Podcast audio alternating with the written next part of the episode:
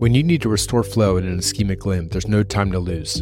You need the Pounce Thrombectomy System.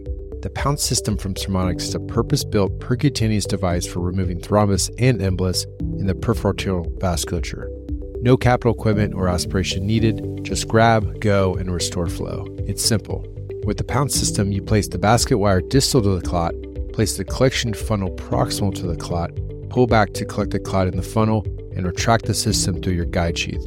The secret sauce? The Pounce funnel is designed to macerate and dehydrate the clot, allowing you to remove even large amounts of material through a 7-French sheath. Visit pouncesystem.com to learn how physicians have used the device to accelerate on-table flow restoration while reducing use of thrombolytics. Pounce Thrombectomy. Strike quickly to capture and remove clot. This week on the Backtable Podcast. I think anything that can show the vessel architecture better than arteriography, I think is something worth looking at. You know, each of these modalities has limitations, and that's the reality. However, I think they each have their own strengths as well. Again, I always go back to the idea that when it comes to our ultimate goal, so just like STEMIs, we have door to balloon time. And they've certainly made a difference when it comes to the outcomes of those patients. When we talk about, door to, time, balloon time, when it comes to the lower extremity, we're doing an awful job, across the board. Yeah. When it comes to, our minority populations, we're doing a terrible job. I'm willing to embrace anything that has a realistic chance of improving our opportunities to have better outcomes.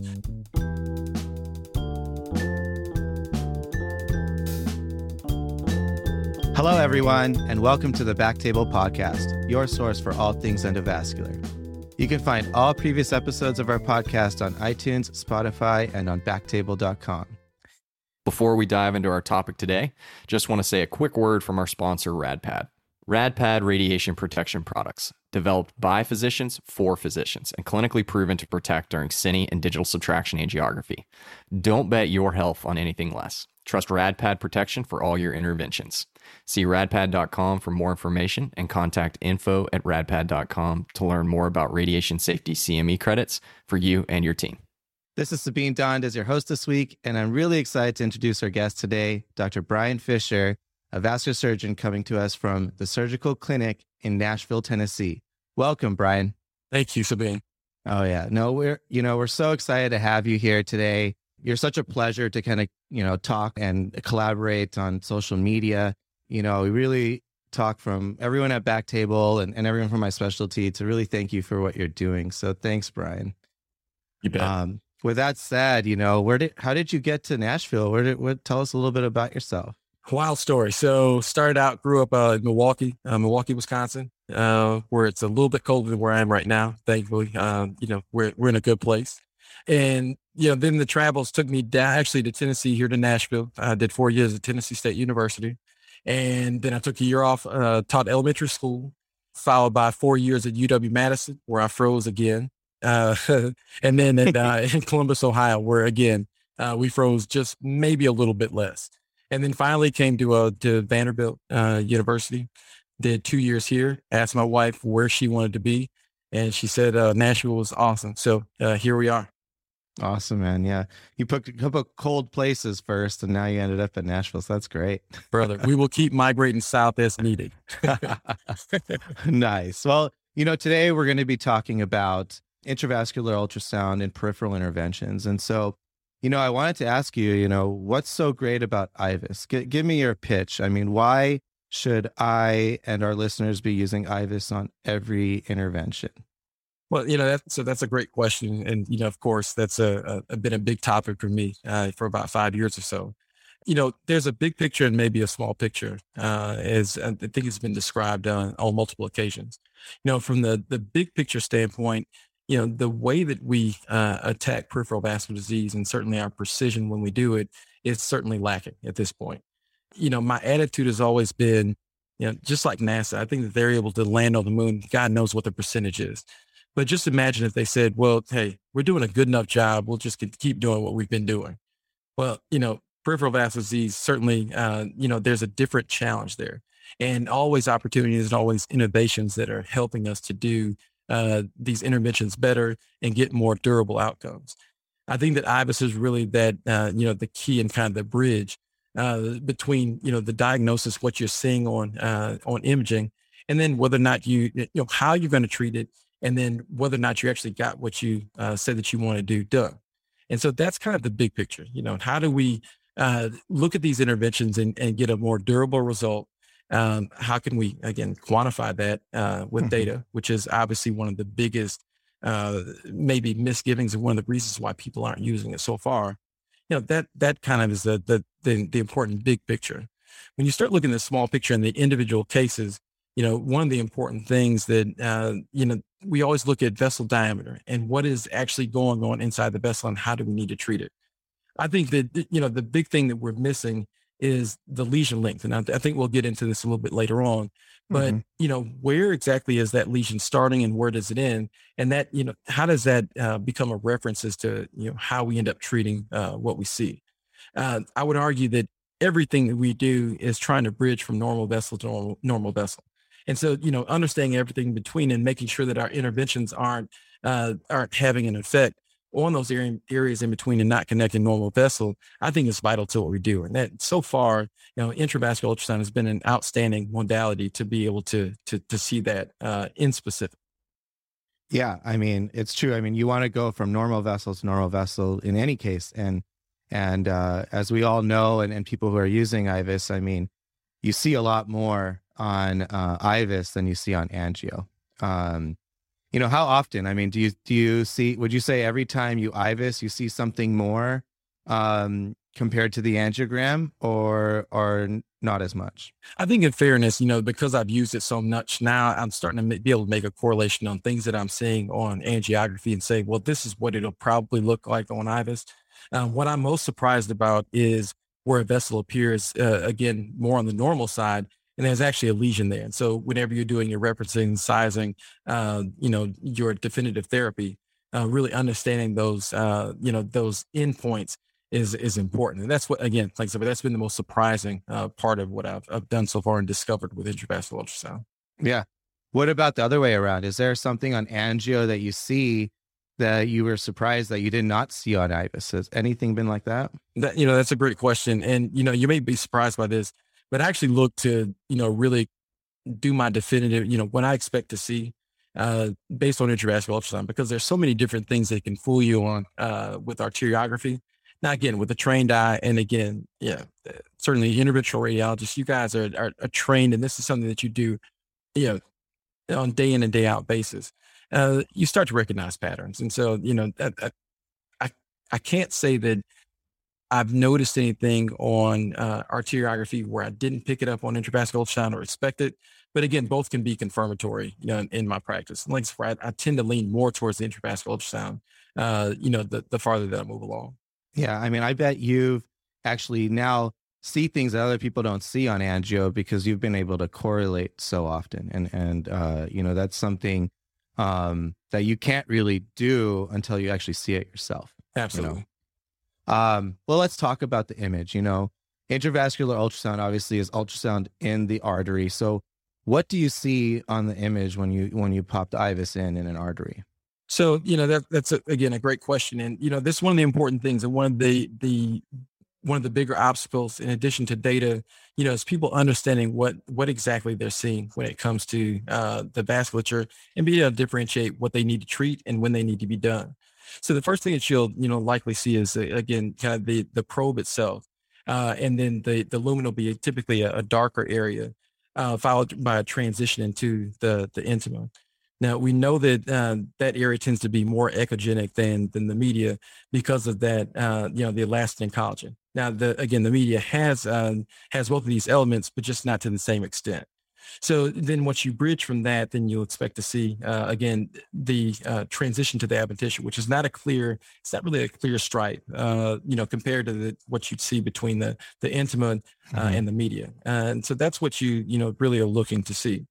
Once you start looking beyond just a basic arterial anatomy, being able to see an atheroma, evidence of dissection, and again, vessel diameter, both inner and outer diameter, are important things to help judge what you're going to do for your definitive treatment. you know, you brought that up, the inner and outer diameter. That's sometimes when I'm measuring things on IVUS and in a peripheral intervention. I mean, what do you use as your diameter? I mean, if you measure the inner compare and take a measurement from the outer wall, outer to outer, inner, it can change your measurement by a millimeter or two. And so what do you use regularly when you're measuring? So I think similar to what, our coronary interventionalists looking at the reference vessel. So looking both distal and proximally. Now, again, we don't have the specialized devices that go between millimeters, 3.5 or 2.75, but looking at those reference diameters and making a decision, where I'm going to land, again, my definitive therapy, whether it's, drug-coated balloon angioplasty or scaffolding based on those findings. So that's what I tend to use. The big reason, for that, obviously, with positive and negative vessel remodeling, that can change again, like you mentioned, up to 2 and 3 millimeters in vessel diameter, and what you should be treating, what you shouldn't. So that's certainly an important, important aspect to keep in mind. Yeah. Are you keeping, your sizing? Are you pretty much 1-to-1? I mean, you're keeping that angioplasty or stent almost exact size as you can. What if you get something that's like 5.3 millimeters, then do you oversize by a millimeter? Or do you undersize? And what have you seen when you've done both? Yeah. So that's a great question. And obviously a very tricky question. So, when you're in between, the most important thing, a lot of people lose sight of this.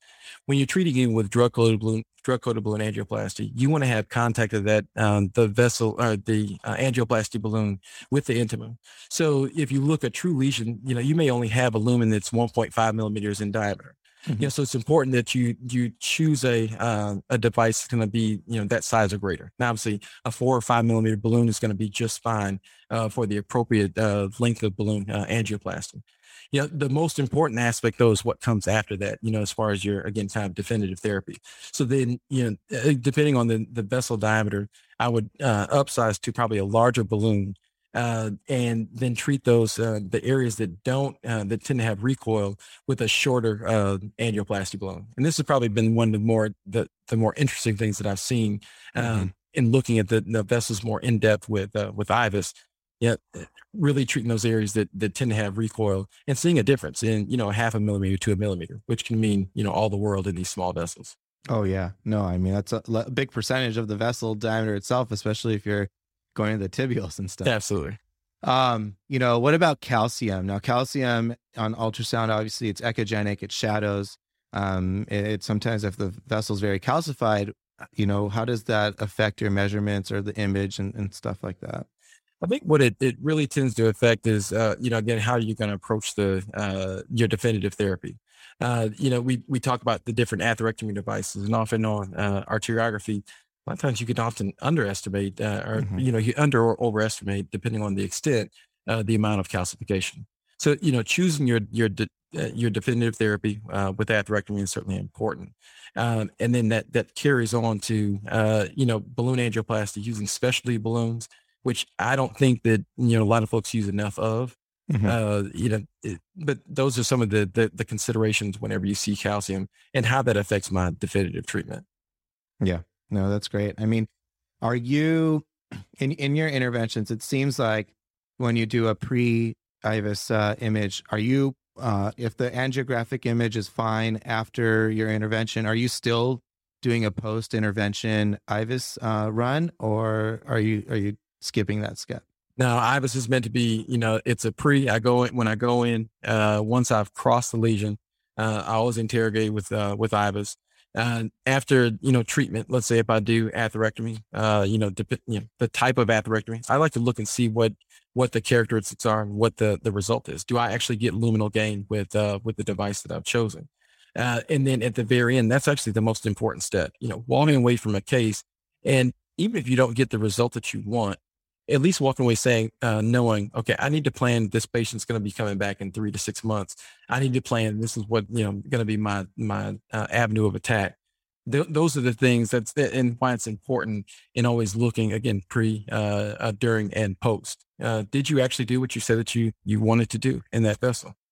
You hit it on the, like exactly on point. I mean, I've seen so many people just use IVUS pre, and then, then they do the intervention and, it looks good, it's done. But I've personally seen so much more information after angioplasty that or any other intervention, like, oh, wow. Okay. Like I did not see that at all. And yeah, you can plan future treatment. Sure. And the reason, why I respect guys like you, I think it takes a lot to look at these and know that with IVUS, you may see something that it ends up, it's not the perfect result. And with experience, you start learning, what you need to go back and maybe touch up versus things that you can leave behind. But at least, again, knowing with with some sort of definity that you've done what you said that you wanted to do. I think that's so important. Exactly. I mean, why you have the tools in front of you to know more information. It's always something that we should do. Absolutely. Is there a sizing platform? Most IVUS comes in 035, 018, 014. Do you stick with one particularly for infringrenal disease? Or do you, just go between anything you want? No, I'm almost exclusively 014 based. That gives me the advantage of having the addition of ChromaFlow. I think I believe there's only one manufacturer that has an 014 device right now.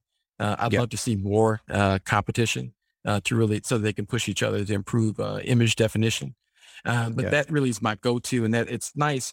Especially with, flossing and getting single wire control, being able to go retrograde over the same wire as you're, performing definitive treatment, you can certainly cut down on the amount of time that it takes to go in and out with the IVUS catheter. Oh, yeah. I mean, I agree with you on the 014 platform. I mean, I actually think the image on the 014 is better than 018. That's what I was using first when I was doing peripheral interventions in my gig. And we went to the point where we switched all our 018, same company, to 014 platform because it was so much better. And to get ChromaFlow and all of that. So, And you can use it, again, retrograde, postgrade, anything. You don't lose that much of a diameter of the field of view, right? Especially for what we're doing. Absolutely. So now, is there a case you don't IVUS? I mean, you go in, is it always that's a given? Is there any situation you can think of that you do not IVUS? It's okay if the answer is no. No, I think that there's not an absolute, in these cases per se. I think in someone that has, maybe they come in with a threatened limb, that I've recently done, where I already know the size dimensions. I have I'm suspicious of maybe something acute going on. I may not, because I already know the sizing, based on the previous intervention. That's maybe the rare case where I might not, perform intravascular ultrasound. However, it, at this point, it's just tough not to, now that I know, what I'm missing if I don't. Yeah. It's kind of a tough thing to lay my head down at night. I completely agree with you. Like you mentioned, an acute limb, if it's pretty obvious where the clot is and stuff and normal vessels, but I think better to IVUS than not IVUS. Right. I agree. Some people, when I've talked about IVUS, is, they think about cost effectiveness. I mean, you're opening up a catheter that's expensive. Can you kind of comment on the cost effectiveness of IVUS? Is it a money sink, or is it actually helping, the bottom line in the case too? So that's a great question. I think in the hospital setting, one of the big arguments has been, with the bundling of payments, especially for lower extremity work, there isn't a carve out for reimbursement specifically for intravascular ultrasound. So the more that you can cut down on, disposable items that you're using, obviously there's a cost savings. Unfortunately, neither, any of us nor the industry have made a really strong case for data to say that, hey, this should be our definitive, diagnosis and treatment of choice. Because that would make that argument obviously a lot easier to make. Totally. Speaking of evidence, what's out there right now that supports IVUS, if there's anything, or what is going on right now to your knowledge to kind of find out that answer? You know, so that's a great question. We're at an inflection point, which is really cool. There've been guys that have used intravascular ultrasound for many years across specialties. Obviously, as a vascular surgeon, I call Frank Arco the GOAT, and that was one of the reasons that we ended up crossing paths was kind of an affinity, for the technology. Yeah, going forward, that's going to be the way that we can really make a big difference. And so being able to work with him and seeing what the real advantages were, that kind of pointed me in the right direction as far as being able to find some data. If you go back even 15 years ago or 10 years ago, guys were looking at vessel diameter and how you couldn't tell, you couldn't see the difference even in the periphery in arteriography versus intravascular ultrasound. Zach Arthurs looked at lesion length and saw that we were missing. And I think that the difference was something like 3 centimeters, which is significant. Oh, that's significant. So, there's really a treasure trove of data. However, the big argument has been, guys have said, well, there's no double-blind randomized control, powered data to say that, we should be supporting its use. And I guess I would say to that, you look at the many devices that we use that have worked well and some that have not, where the data is quite sparse. I pretty much staked my career on saying that, intravascular ultrasound is going to change. And again, that some of the spinoffs and the iterations, the other specialized modalities that we'll talk about later, like OCT and FORS, are going to push the envelope and really help us to achieve better results. I really believe that we're missing a lot. And even with these technologies, I think that there's still there are improvements and other iterations that can allow us to do a better job. Yeah. I mean, I'm all about data and I think it's, it's needed, but innovation comes from somewhere and, pushing the envelope, you can't, do things if you're just wait. I mean, someone has to make the data and you're doing a lot of good work for that. So, I do think that innovators and pushing the limits, you do have to kind of use your logic and it obviously makes sense. You see a lot more on IVUS than, and you would, stent into a normal vessel rather than this, 30% lesion that you had no idea on your single view on angio. Absolutely. Absolutely. The guys, Fatty Saab and Gian Mustafa, they've talked about EVIS a lot, extravascular ultrasound. What are your thoughts about that? EVIS versus IVUS, and what's the advantage of either or both? No, I think, so first of all, you're talking about two guys that have literally transformed, the way that we treat lower extremity disease. Jihad has played such a huge role in, my growth and getting me involved and treated critical limb ischemia. So, big shout out to, to Jihad especially, for really taking me under his wing. They're on to something. And the reason it's no secret that those guys get some pretty good results and have been on the forefront when it comes to multiple modalities in treatment of lower extremity disease, being able to see what's on the inside of the vessel while you're, in real time, while you're treating it is obviously a significant advantage. And they have maximized that to the full extent. And not at the point where I believe they're training other ultrasonographers to be, as a separate specialty, which, talk about advancing what we do and making it better. You can't make it any better. So I would argue the two are complementary. Unfortunately, in most places, the ability until that becomes a mainstream modality and getting, be able to have a full-time employee that can perform those procedures intra-procedurally. I think that intravascular ultrasound allows us an easy pathway to having that modality and having that extra information that again can hopefully help improve outcomes. Yeah, I mean, it does take. At least with IVUS, it's with one operator, with familiar with it, you can do it, but it does. EVIS is complementary, but needs that, extra person. You can't do it yourself. It needs someone who's very kind of familiar, but they are doing such a good job of advancing that pillar of, imaging. Absolutely. Let's talk about a couple drawbacks of IVUS. What are some artifacts? I know we've kind of discussed a little bit, but any artifacts that you would call attention to for people to look out for? Sure. You know, the big thing is, you know, obviously being able to distinguish and seeing, you know, is there a dissection that's present? And, you know, going through the entire progression of what is more severe than, you know, what's severe and needs to be treated with, let's say, scaffolding or additional balloon angioplasty or what can be left behind. That can be one of the trickiest things in knowing what dissections are important. Now, interestingly enough, there to understand that we realize based on, I think the coronary data, you know, things like peri-stent dissections are an important, you know, aspect of recurrence.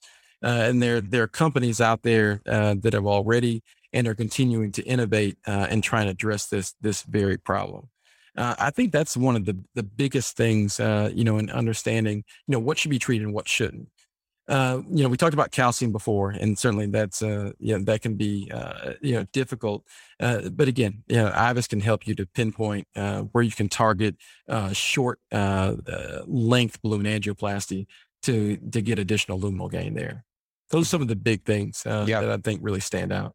You know, a lot of the IVUS non-believers, let's call them that, say that, you know, you're seeing too much and you are now seeing something that maybe doesn't need treatment. But, you know, it's kind of a big claim to say that, but a lot of people do say that, you know, it's all over social media when an IVUS claim is made. Sure. So, I don't know, what do you think about that comment? How can you address it? I think that you combat the argument with data. I think it's important to acknowledge that we haven't gone through and really systematically looked at the effectiveness of this modality. And that's really a shame, given it's been around for 20 years plus. Right. You were due to start doing those investigations, really having a better understanding. I guess, you know, again, I made the argument earlier about NASA and some of the other areas of precision that we rely on every single day, you know, in what we do. And I think this is no different. In the same token, you know, as far as understanding what we see and what difference it makes, let's collect that data. You know, look at the success we've had with drug-coated balloon angioplasty, even for longer and calcified lesions. Now, of course, I have to say, and I think that no one can argue with it, a good bypass when it's possible, when there's good target, there's nothing that can touch that. Yeah. However, we've seen in the past, in my career, we've seen the ability to treat certainly better than with plain old balloon angioplasty, but the drug-coated balloon angioplasty kind of revolution, if you will, and the differences that made as far as longevity and treating these lesions. Imagine if we could understand, well, maybe if we can get an extra 15% that increases our durability by 6 months to a year or even longer. Just imagine, you know, again, the leap that we've made from plain old balloon angioplasty to DCB to whether or not to place scaffolding and again, be able to achieve those, that long-term durability that we so covet. Oh yeah. I mean, you know, the technology is constantly improving too. The devices, you know, you've mentioned scaffolding a lot, you know, we have these tacks that are available now that, you know, we did not have before. So, you know, you have this lesion, this dissection that you see on IVUS that may not be flow limiting, but who knows what happens in 3 months if you're not following that patient or something happens and that occludes. But now you have these other devices that really help. So, you know, we have these things to really, it makes logic. It makes sense. Right? Absolutely. I mean, so it's hard to argue with that. And, sure. And again, it comes down to innovation and pushing the boundaries. You have to be able to do that. And let's admit that in the coronary space, they really have taken the imaging and standardizing that to, I think, a different level as compared to, you know, the rest of us or in the periphery. Let's not reinvent the wheel. We know that the technology, we know that we need it. We know that we can get better results. We're far from perfect and there are way too many amputations occurring. So let's look at some ways to make it better. And I think that we have some modalities here today that can do that. Totally. I mean, you know, one of the things too, I wanted to bring up, you know, in my lab, we have fixed unit IVUSes, and I train my techs how to control and make measurements. A lot of times I want to, you know, measure it myself. I know exactly what I'm trying to think. Sure. What are some things, I mean, what do you recommend? Do you have like your own controls for IVUS on your, you know, are you controlling it or other people? Yeah, that's a great question. Actually, there are other folks that are usually in the room. I'm lucky. I have two reps that are both all about it. One of the two of them is usually there, and not only do they have expertise and can really show me exactly what I want to see, but and do the diameter measurements and that kind of thing. They've also shown the other folks in the room how to do that, and so I have a really, I think a significant advantage because even with turnover and traveling, the avid and traveling technicians, those folks get schooled pretty early on how to use the modality. And so that makes it a lot easier. It's just the reps you had. It's painful. They're great. Yeah. Yeah. The repetitions are important, with any new modality. You just have to do it. Once they're able to see something different and see the kind of the delta in what they were doing before versus what you're able to see, afterwards, people get pretty excited about the modality. And again, set up and that kind of thing with repetitions, it becomes really second nature. Absolutely. When I first was doing IVUS, I was using the diameter measurement, but I really like the dots feature, and it's agree. It's an irregular shape, and, sure. and you get more data.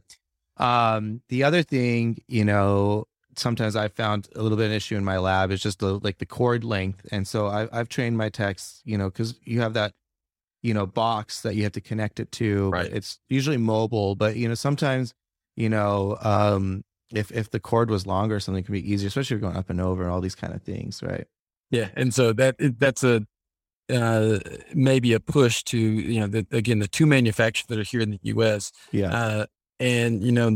there's a need for competition and really pushing the envelope. There's so many ways that we can improve, just simple things that we can improve workflow, which I know is one of the cornerstones of one of those particular companies.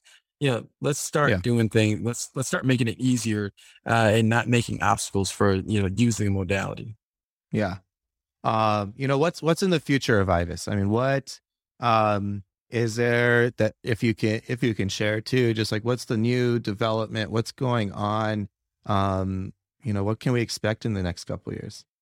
So really keying in on some of the older technology has actually been there, for some time. About ChromaFlow, and actually I spoke with Philips, some time ago prior to, obviously COVID. About the possibilities of being able to correlate that signal with the amount of flow, so I think that's one of the powerful modalities that gives a lot of information, but no one's tapped into, which there's certainly room to do so. In addition, being able to correlate and couple the imaging of not only the arteriogram with what you're seeing on IVUS. And the co-registration has always been done in the coronary space. Now we're starting to see that, and I actually saw that technology maybe 3 or 4 years ago in the peripheral space, and that's really exciting to see. I think that'll be really cool. As far as being able to see more, that would be really neat. Yeah. What about so? There's a couple other technologies you mentioned them or before. The OCT or optical coherence tomography. I've seen pictures, they look really cool, but I don't, use it myself. Is that something, you see as something that can help more? I think anything that can show, the vessel architecture better than arteriography, I think is something worth looking at. Each of these modalities has limitations, and that's the reality. However, I think they each have their own strengths as well. Again, I always go back to the idea that when it comes to our ultimate goal. So just like STEMIs, we have door to balloon time, and they've certainly made a difference when it comes to the outcomes of those patients. When we talk about, door to, time, balloon time, when it comes to the lower extremity, we're doing an awful job, across the board. Yeah. When it comes to, our minority populations, we're doing a terrible job. I'm willing to embrace anything that has a realistic chance of improving our opportunities to have better outcomes. And those two modalities you spoke about, OCT and FORS are helping to push that envelope, as far as getting better imaging and helping to guide our decision-making.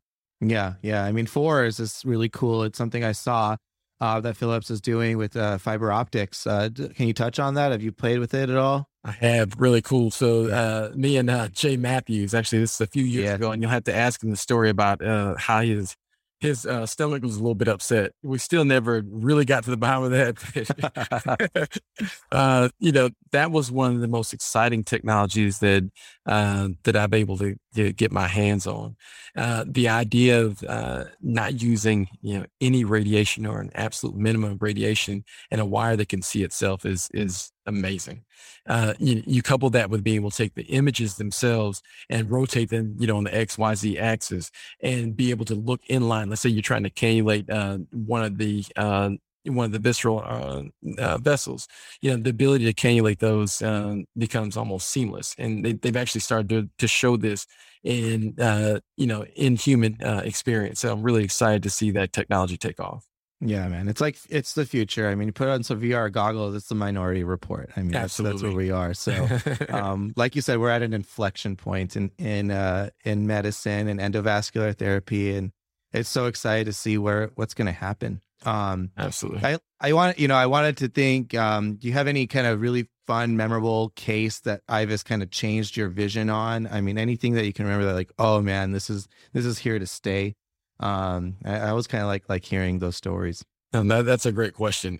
So I'll take you back to, once I did the course up in Michigan, and I think the weather was awful. I want to say that, we slid our entire way to actually a very nice hotel, and then to the course that Jihad and the guys put on.